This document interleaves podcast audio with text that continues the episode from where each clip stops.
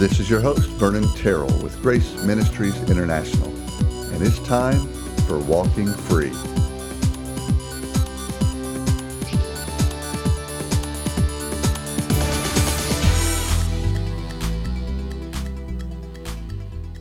And today I want to continue talking about Ecclesiastes and looking at the one who did everything. He did it all. He had it all. He did it all. He went before us. So we don't have to make some of the same mistakes. That's what a good mentor uh, is for. Maybe one who's a little farther ahead in their journey, and we get to ask them questions or glean from their experience. And that's what we're doing with Solomon. And remember, he started out in Ecclesiastes uh, chapter 1 and verse 3. And he said, What advantage does man have in all his work which he does under the sun? Like, what are you doing all of this for? What's it all about? Why are you working and working and working? Is that the most important thing? And we went through some gems through uh, Ecclesiastes 1, 2, and 3, kind of flying through just a bit. And uh, I like, just as a quick recap, he asked again in verse chapter 2, verse 22, What does a man get in all his labor and in his striving with which he labors under the sun? Because all his days his task is painful and grievous. Even at night his mind does not rest. This too is vanity. And as we asked last week, does that sound familiar? Is your mind just mulling over all the things, all of that work stuff, or maybe if you're in ministry, all of that ministry stuff and it just doesn't rest? Well, according to Solomon, this too is vanity, emptiness, futility. And he said, Look, there's nothing better for a man than to eat and drink and tell himself that his labor is good, or to find good in his labor. This also I have seen, that it is from the hand of God. For who can eat and who can have enjoyment without Him. You know, labor is a gift from God. Nothing wrong with labor. Labor is good. And we need to find the good in the labor. But the labor and the money and the stuff, that's not the goal of it. Yes, we can have goals, material goals, and want to buy a house or want to buy a car, save for something. Nothing wrong with that. That's good stewardship, good planning. But if your mind is never at rest, if you're lying awake at night thinking about all those things, you might want to stop, to pause. Perhaps that's a red flag or at minimum a yellow flag that says, warning, is my hope fixed on all of that? Am I just working for some end that is really emptiness and vanity and futility? Find enjoyment in your labor. Find enjoyment in Him, for who can eat and drink? Who can have enjoyment without God, without Christ in you? He continued in chapter 3, he said, Look, there is nothing better, verse 12, for them than to rejoice and to do good in one's lifetime. Do good in your lifetime. Jesus said it this way love. Love one another. That's what it's all about. Sharing Christ through your words, through your life, loving as He loved, allowing Him to love through you in your lifetime. That's where you're going to find ultimate satisfaction. He said in verse 13, Every man who eats and drinks sees good in all his labor. It's the gift of God. I want you, everyone who's eating and drinking, and that's most of us. If not, we're not going to be around much longer. See good and find the good in your labor. That's the gift of God. That theme just keeps coming up over and over again. verse 22 of chapter 3, and then we're going to jump into chapter 4. He said, I have seen that nothing is better than that man should be happy in his activities, for that is his lot. For who will bring him to see what will occur after him? No one. You're not going to get uh, in the DeLorean and go to the future to see what happens at the end. So be happy in your activities. So I want you to find the good. I want you to find the good in whatever you're doing. If you're going to work, find the good. If you're ministering and serving, find the good. Find the good in your activities. If you're in recreation and you're out there on a vacation. Do you know some people when they take a vacation they don't vacate? they they don't they may vacate logistically, but they don't vacate mentally. They're not happy in their activities. They're some are so busy planning and trying to get to the next thing, they're not enjoying the activities. They're trying to get to the next one. That was me, I confess. I did some of that. I was so busy planning and making sure we were on schedule or schedule that I didn't enjoy the activity. Enjoy the activity.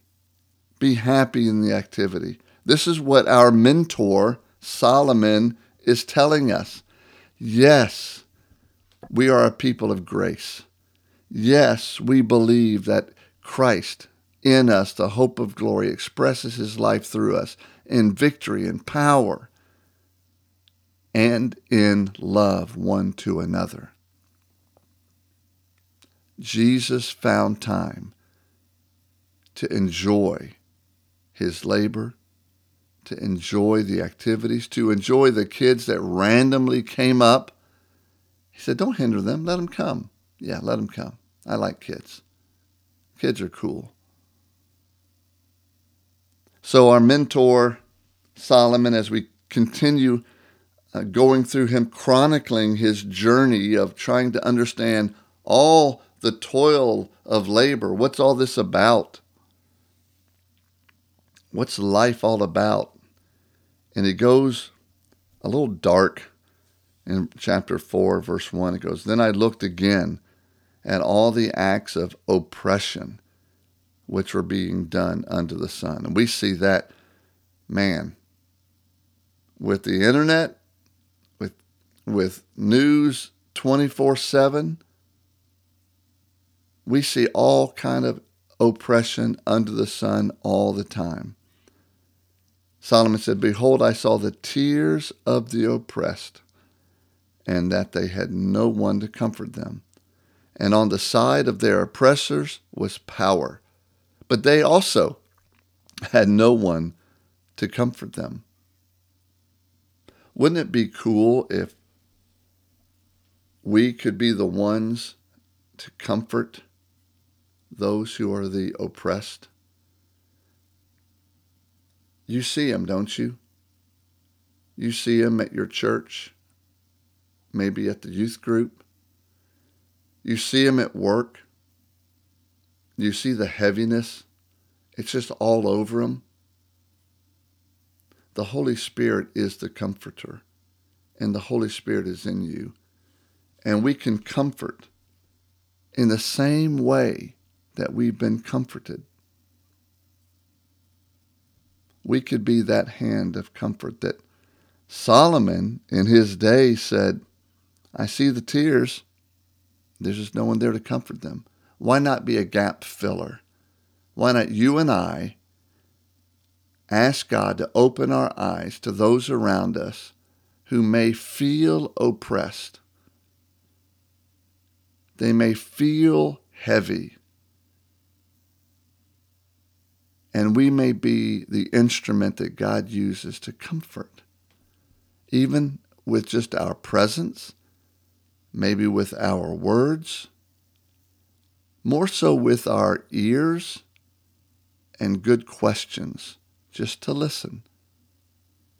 When people are downtrodden and heavy and maybe in a state of depression or worry, they're not looking necessarily for our advice. They're looking for our understanding and our empathy, not pity, but grace. That's what we can be for them. Ask God, as I do. When I go uh, and work with students, and often in almost any environment, I say, Father, who would you have me encourage in this moment, in this place? Let that be your prayer as well. And you'll find sometimes it's it's it seems like, well, I just said a couple hellos and but even that minimal connection can be impactful to somebody. God's using you. Don't sell yourself short. In verse 2 of chapter 4, he goes, kind of sad. He goes, I congratulated the dead, metaphorically, who are already dead, more than the living who are still living. Because of all this he's seeing. But better off than both of them is the one who never existed, who has never seen the evil activity that is done under the sun. He's just, this stuff is real in his mind. And I know we felt that way too.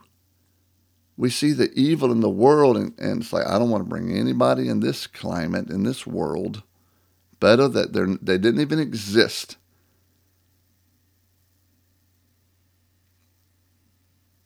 And that's just the state of the world. It was that way in Solomon's day. It's the same today. It's going to get worse.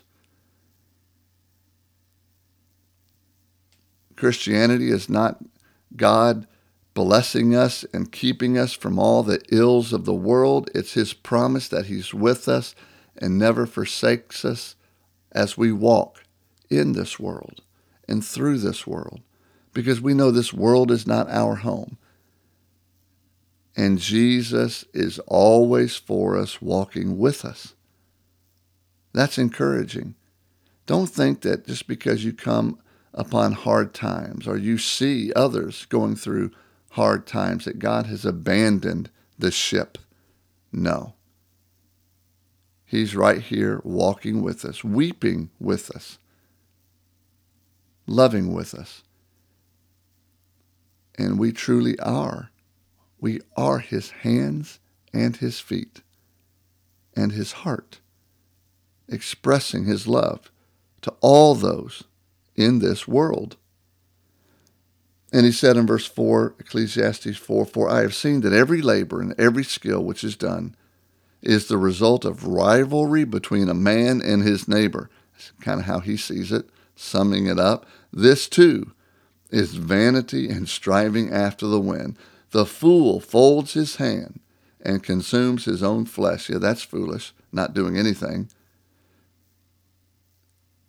And he says this in verse 6 One handful of rest is better than two fists full of labor and striving after wind. We need to learn to rest. We need to work.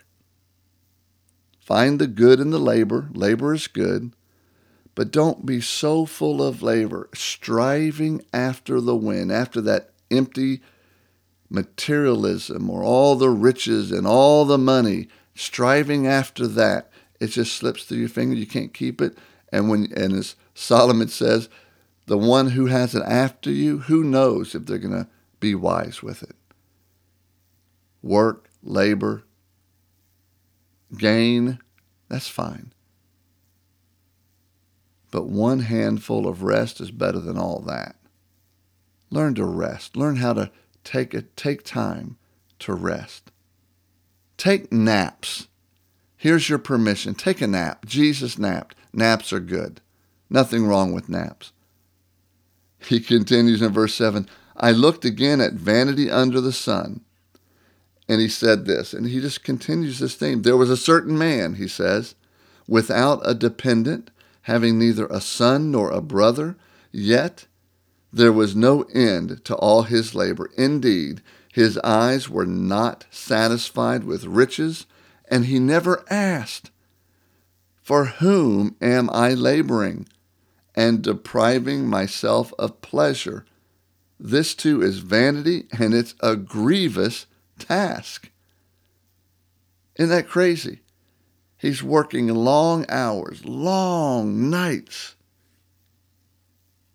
He has no one to really care for for all this that he's doing. And he never stopped to ask the question, why am I doing this? Who am I doing it for? He never took time to take pleasure in his labor, to enjoy the fruits of his labor, to learn to rest even from his labor. Don't fall into the trap. And then it's like he takes a right turn, but it's all related. He says, "Look, don't go th- don't go life alone. Don't do this alone. Two, verse 9, chapter 4, are better than one. Two are better than one because they have a good return for their labor. For if either of them falls, the one will lift up his companion. But woe to the one who falls when there is not another to lift him up. Furthermore, if two lie down together, they keep warm, but how can one be warm alone? And if one can overpower him who is alone, two can resist him. A cord of three strands is not quickly torn apart. I heard this at a wedding I recently attended, and they said the husband and the wife are the two that come together, and then that third person is Jesus right in their relationship. And that threefold cord is not easily broken. When two can come together under the lordship of Jesus Christ in their marriage, who are seeking Him understanding and surrendering to Him. And we use that word. I know some people don't like that word. God's not our enemy. We don't surrender, but where we abandon all of our striving after our own way and surrender that and entrust ourself to our Savior together as a couple. Man, that is the ultimate marriage right there. But if you're single, don't go it alone. Don't be the Lone Ranger. I have a tendency to do that. It's better with other people. It's better finding a group that you can connect with. In my church, we call them small groups. Whatever that looks like for you. I want you to find companions, find and connect with people you can do life with. Sunday school, church, friends, work companions, ministry companions that you can share life, that are unified into, with the same purpose, that you can grow and serve and love together. That's power. Well, he continues and says, a poor yet wise lad is better than an old and foolish king who no longer knows how to receive instruction. Camp on that one. Don't stop learning. You know, when we get to be a certain age, and it's like, yeah, I've read that. Oh, I know about that. I hope you and I never stop learning. What have you read today? What book have you read recently? Audiobook, what podcast have you listened to recently? Well, you're listening to this to this one. I'm grateful. I hope it's helpful. Are you learning? Are you growing? Are you reading? Don't let that mind get at, be uh, have atrophy where your your that muscle just starts to degenerate for lack of use. It just goes numb. You're you're not exercising it. Exercise your brain.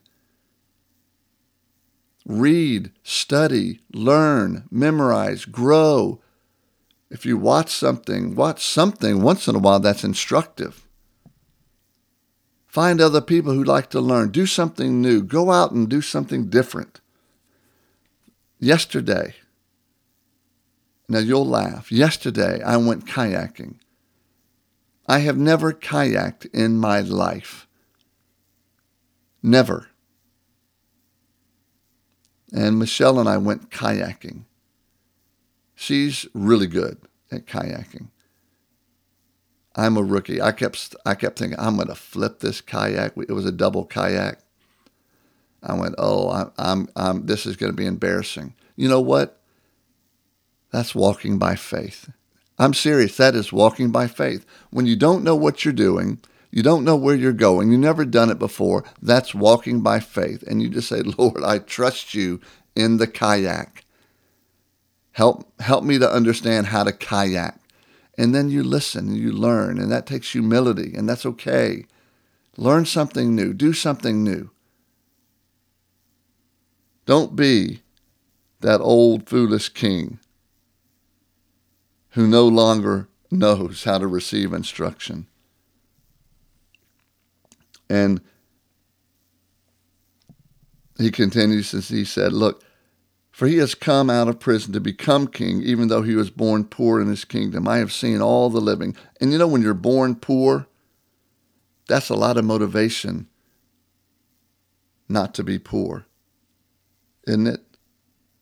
I have seen all the living under the sun throng to the side of the second lad who replaces him.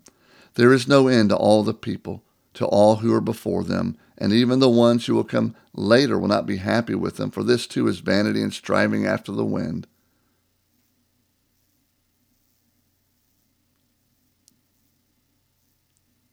When you have, you tend to feel entitled.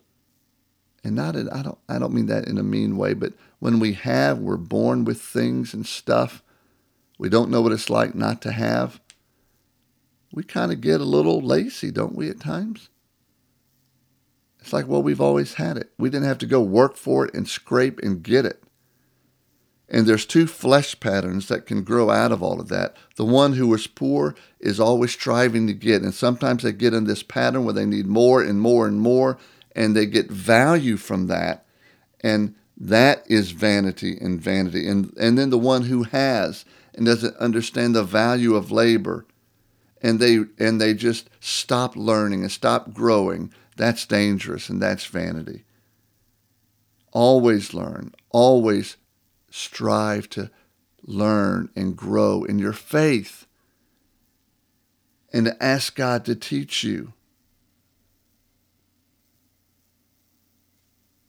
Well,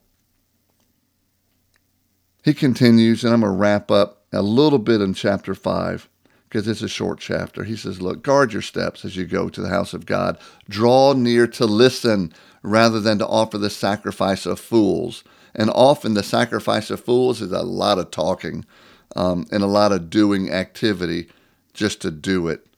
He goes, When you're coming to the house of God, draw near to listen. Let me encourage you to listen. Ask God to reveal himself to you. Ask God to reveal his word to you and just listen. He goes to those who are just offering the sacrifice of fools. He goes, They do not know they're doing evil. Don't be hasty in word or impulsive in thought to bring up a matter in the presence of God, for God is in heaven. You're on earth. Let your words be few, for the dream comes through much effort. You know, do you, do you have a dream? Has God given you a dream, a vision of something that he's just impressed on your heart to maybe to serve, to minister, to love, to impact the world or your community. Well, the dream comes through much effort. It doesn't just happen. It takes effort and the voice of a fool through many words. That's why I say on this podcast, uh, and, it, and the tagline doesn't always fit, but it may be time for you to stop talking and start walking. If God's given you a dream, stop talking about it and stop and start walking toward it.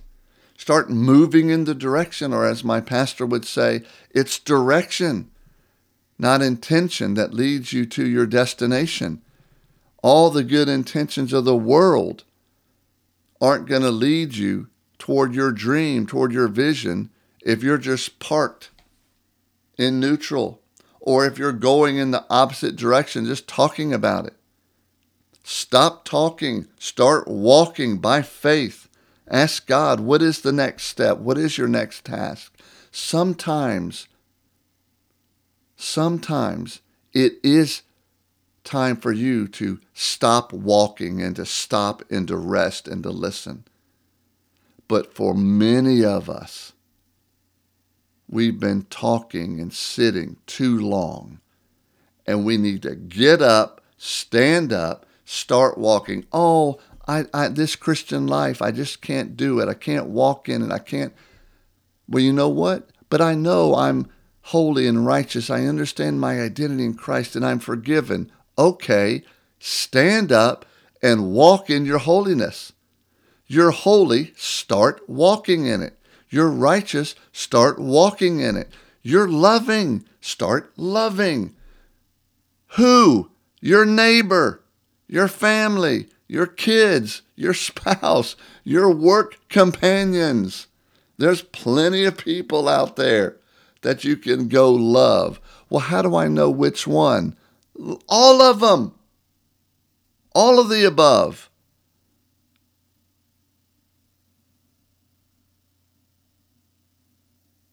He goes, Don't be hasty in word or impulsive in thought to bring up a matter in the presence of God. He's in heaven. You're on earth. Let your words be few. Be, uh, few. When you make a vow to God, don't be late paying it. He takes no delight in fools. Sometimes we're hasty. God, and we get down. God, if you just get me out of this. No, don't go there. If you just do this for me, I'll do X, Y, and Z. No, don't go there. Solomon says, pay your vow It's better that you should not vow than you should vow and not pay. And don't, God's not out to get you. No, it's not some unpardonable sin. It's not. He goes, Don't let your speech cause you to sin, and don't say in the presence of the messenger of God that it was a mistake. Why should God be angry on your account of your voice and destroy the work of your hands? For in many dreams and many words there is emptiness. He goes, rather fear God, be in awe of God.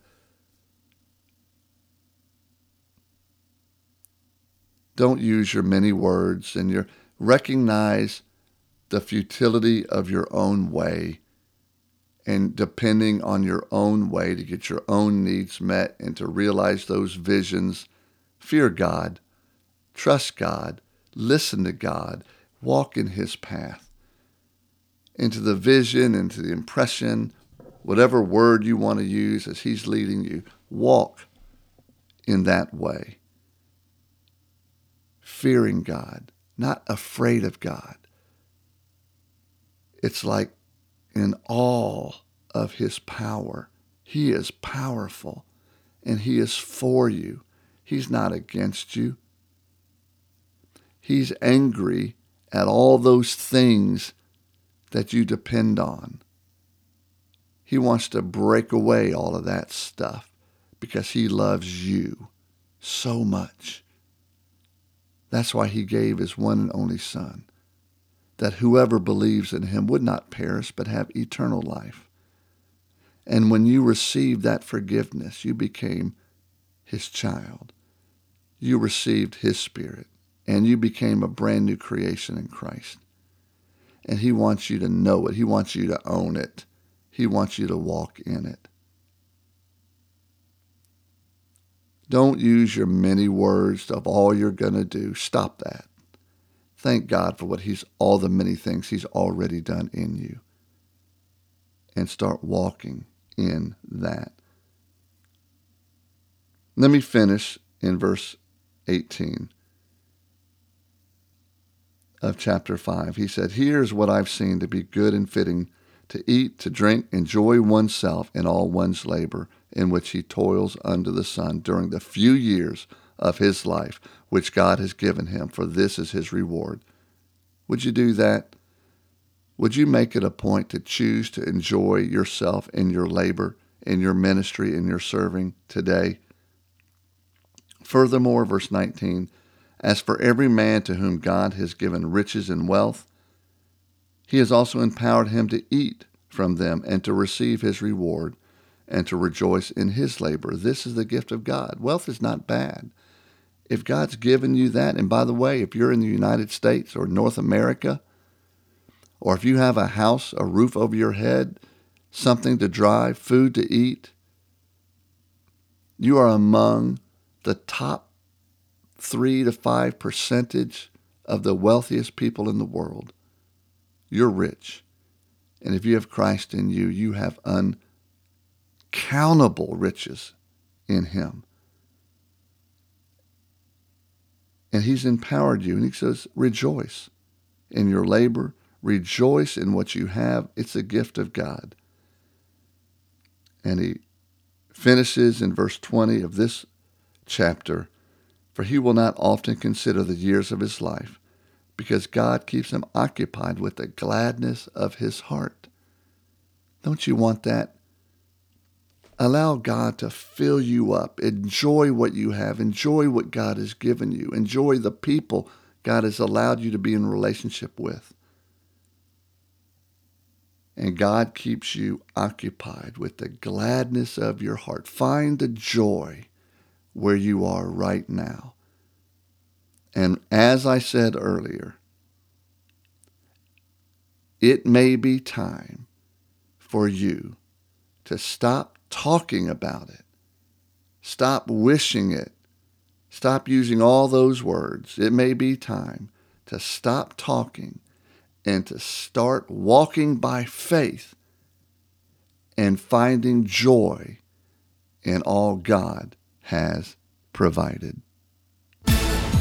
You've been listening to Walking Free, a production of Grace Ministries International in Marietta, Georgia. For more information, go to our website at gmint.org. That's G-M-I-N-T dot O-R-G.